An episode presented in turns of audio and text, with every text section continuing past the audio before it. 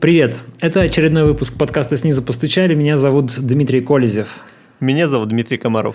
Мы сегодня пишемся дистанционно. Я немножечко зашмыгал носом, и чтобы не заразить никого, включая Диму, возможным коронавирусом, остался дома, но при этом слежу за повесткой, слежу за тем, что происходит в новостях. И, конечно, главное это то, что наша Конституция, про которую мы говорим все выпуски нашего подкаста, наконец-то обновилась. И вот она новая, свеженькая, с пылу жара, с жару принята. И принята вот таким подавляющим большинством голосов 80%. Дим, ты веришь в этот результат? Он тебя убедил? Верю ли я в то, что большинство людей проголосовало за поправки? Да. Верю ли я, что результат именно такой, как именно в этих цифрах? Нет, я в это не верю. Уже есть несколько достаточно убедительных подсчетов. У нас есть прекрасные электоральные статистики, а, которые занимаются изучением данных, они говорят то, что порядка 25% голосов могло быть вброшено. Причем э, в Твиттере очень легко найти снимки данных протоколов УИК и участковых избирательных комиссий, когда э, которые фальсифицировались вообще каким-то совершенно фантастическим образом. То есть я слышал то, что такое бывало раньше в предыдущих электоральных циклах, но не слышал, чтобы это массово как-то всплывало. Суть в том, что, э, допустим, на участке голосуют 600 э, человек, там 400 за, 200 против, и э, в, уже в газ выборы вносится цифра не э, 400, а 1400. Просто единичка подставляется, да, и я, в итоге явка я, растет. Я да, видел и тоже, причем есть фотография бумажного протокола, да, где написано типа 400, и скриншоты системы газ выбора, где написано 1400, и как бы вот плюс 1000 голосов, и все эти голоса за поправки, естественно. Ну, у нас есть такое предположение. Но тут, э, хотя нет, в случае с газ-выборами-то да, это видно, что голоса именно за поправки идут, потому что, ну, ты просто подставил тысячу, да. которая внезапно ушла именно туда. А есть э, другие разные умозаключения, основанные уже на других данных, не вот на таких протоколах, которые тоже позволяют ученым, которые эти, этим занимаются, делать выводы о том, что много было вброшено голосов разными способами. То есть есть прекрасные участки в Уфе, где на одном участке есть наблюдатели, все на одной улице находятся, на другом, на всех остальных участках нет наблюдателей, и явка на всех участках 60%, а на этом 20%. Как это произошло? Ну, вот, видимо, распугали наблюдатели голоса всех возможных избирателей с этого участка. Да. Другого объяснения ведь не может быть. Ну или вот замечательная табличка сейчас э, тоже ходит по соцсетям из Казани, где э, на нескольких уиках, вот прям в ряд, их там штук, наверное, 15, везде 77% за поправки, э, там колебания в районе нескольких э, десятых доль процента, и, в общем, выглядит это очень, конечно, странно и подозрительно, но вот эта вот статистика, самым, наверное, известным статистиком является Сергей Шпилькин, который традиционно каждые после каждых выборов публикует у себя вот такие графики, и люди их с интересом изучают. И, как я понимаю, его предположения о фальсификациях основаны на том, что когда фальсифицируют, э, вкидывают бюллетени «за», и сразу получается, что автоматически в одном месте растет явка и бюллетени «за». И когда вот они растут э, строго синхронно, то есть получаются такие аномалии как бы аномальные всплески. То есть обычно, когда явка растет естественным путем, кто-то голосует за, кто-то против.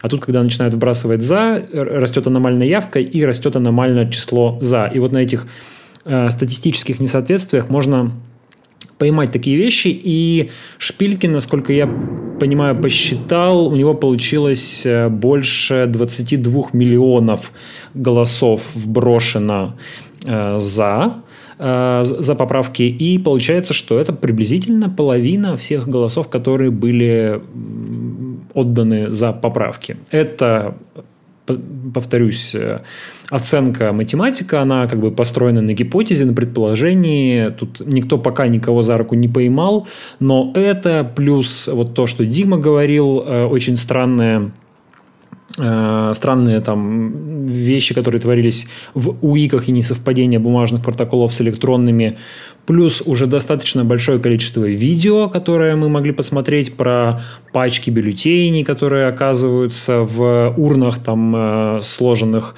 ровненько про откровенные вбросы. В общем, все это в совокупности дает нам основание говорить, что выборы прошли, ну, очень не чисто.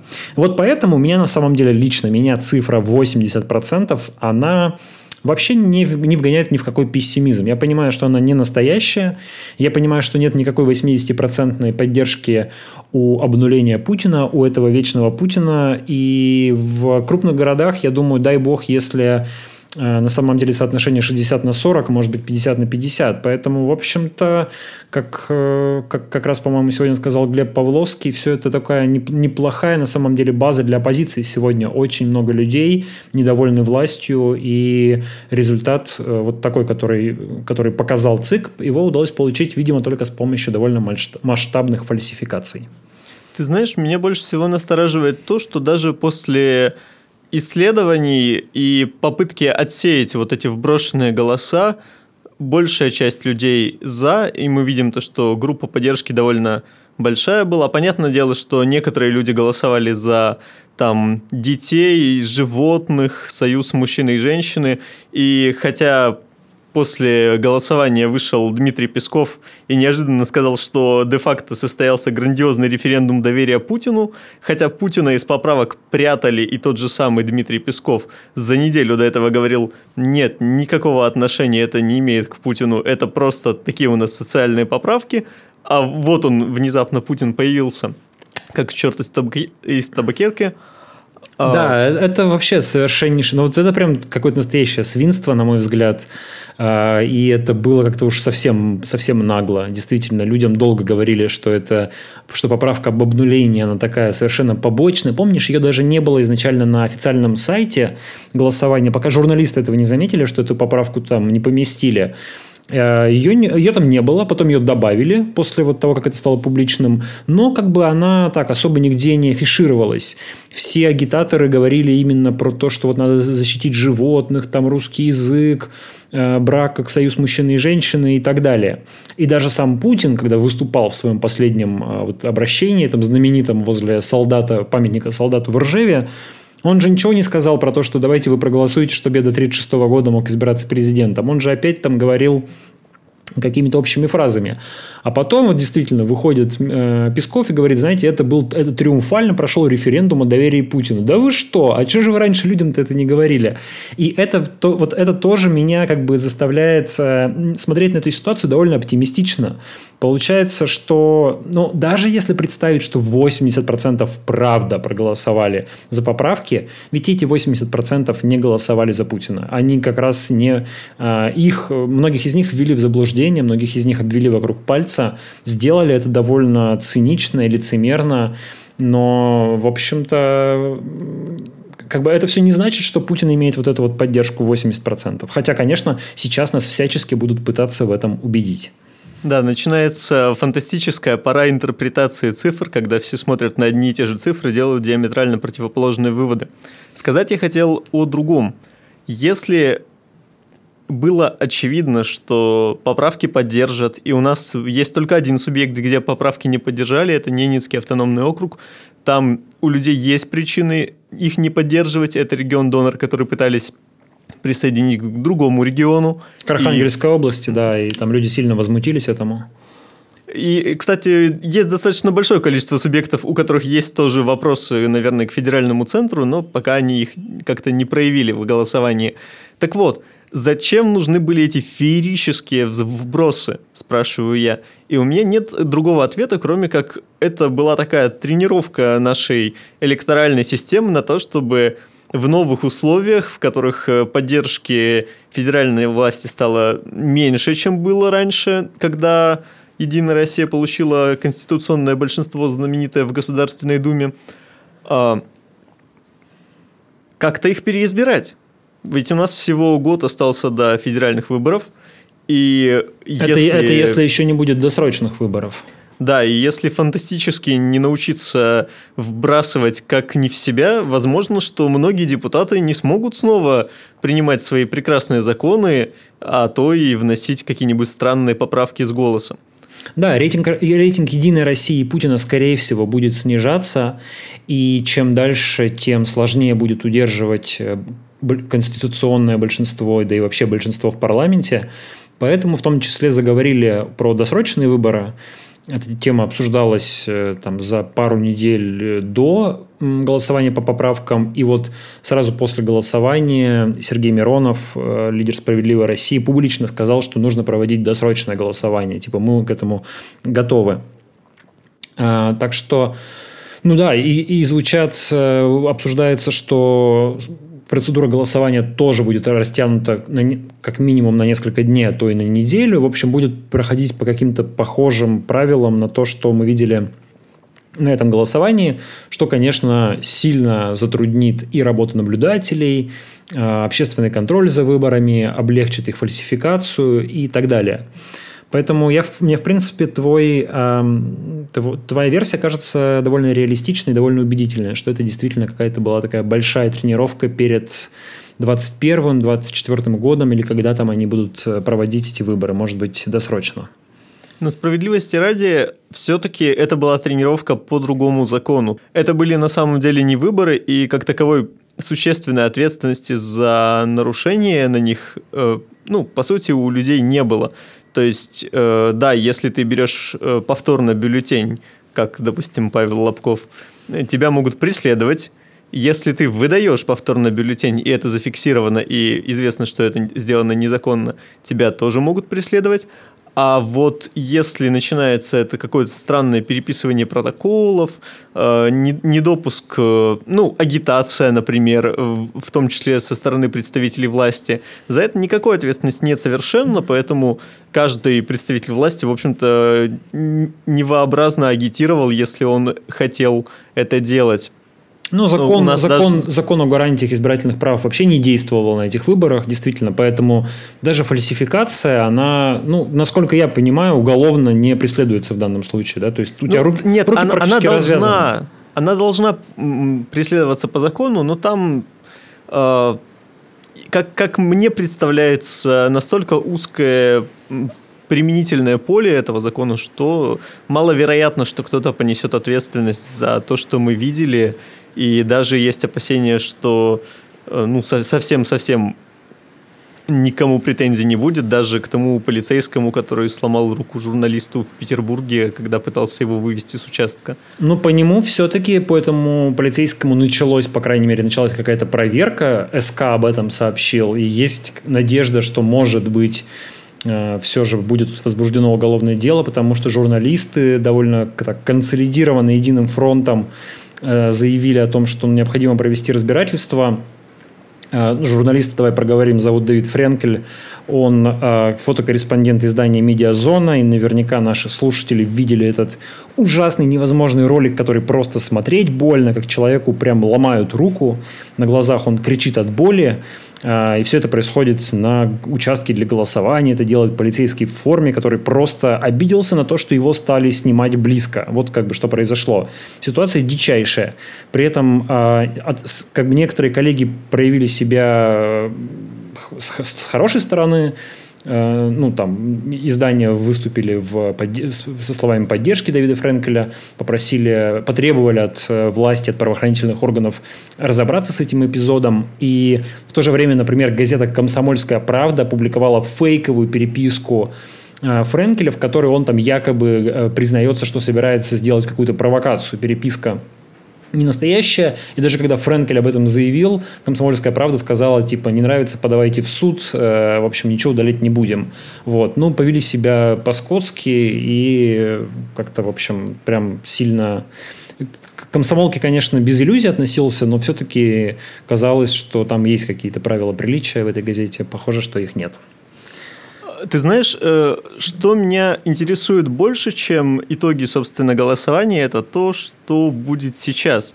Сейчас уже президент подписал указ свой о том, что с завтрашнего дня в день независимости Соединенных Штатов, как кто-то заметил, мы начнем жить с новой Конституцией Российской Федерации. И, насколько я помню, депутаты, которые принимали эти поправки, говорили, что сейчас им понадобится изменить порядка сотни федеральных законов, чтобы привести в соответствие их с действующей Конституцией.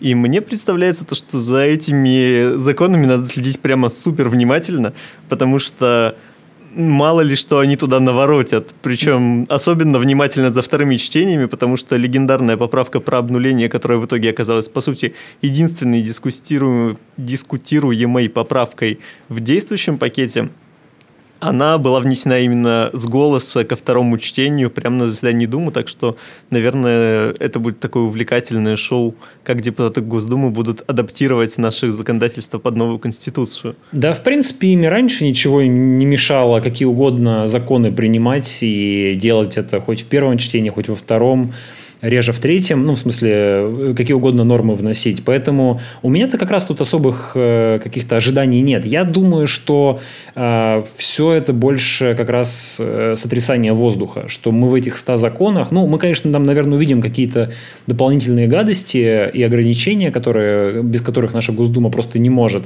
Но вот чтобы они там что-то существенно прям поменяли, и теперь действительно жизнь россиян изменится, вот в это совершенно не верю. И Э, ну, вот думаю, что это все такая, скорее, имитация бурной деятельности про эти 100 законов. Ну, посмотрим, могу ошибаться, конечно.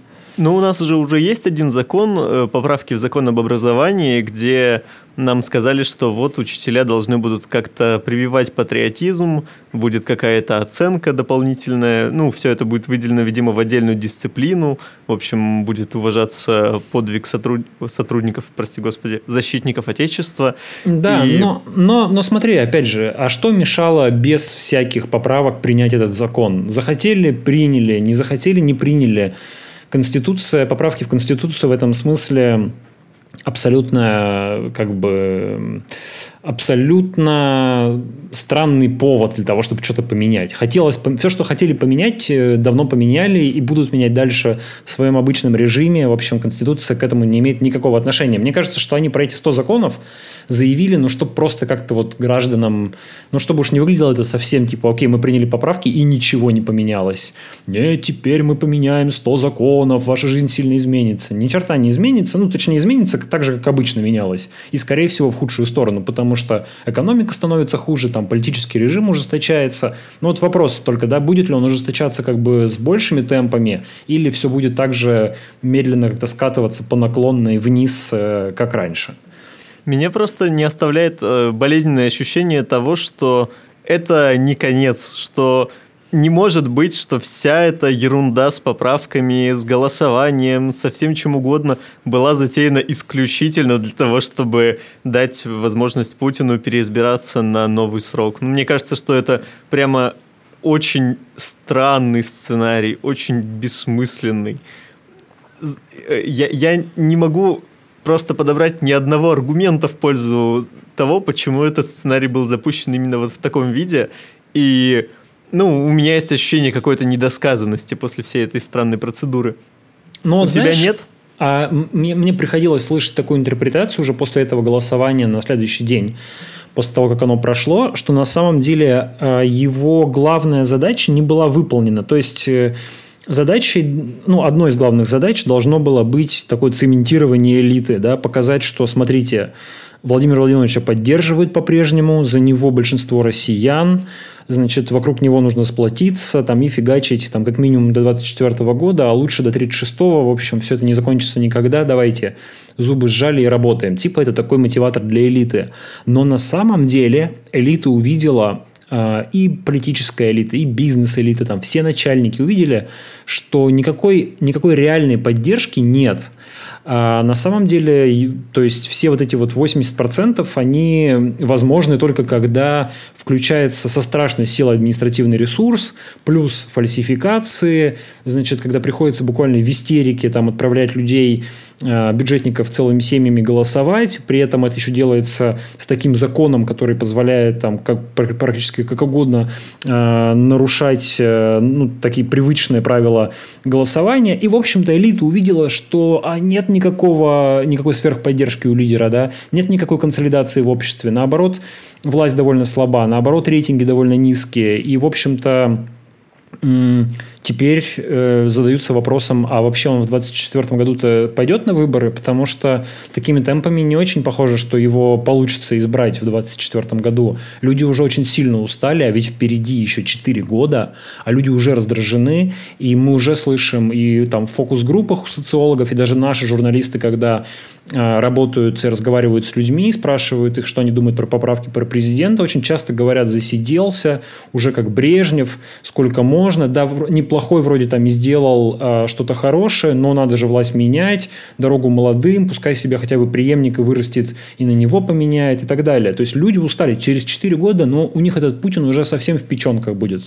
С учетом всей этой конституционной истории э, возник, знаешь, такой э, повесточный вакуум. То есть все вроде выдохнули, все получили какой-то результат, который все ждали, и были целевые установки, они выполнились прямо еще те, которые были заложены в марте, так что ни для кого, в общем, не сюрприз, что произошло. И э, мы приняли Конституцию, и вот повис этот вопрос, а дальше-то что? А дальше, и вот Дим, ответа думаю, на него нет.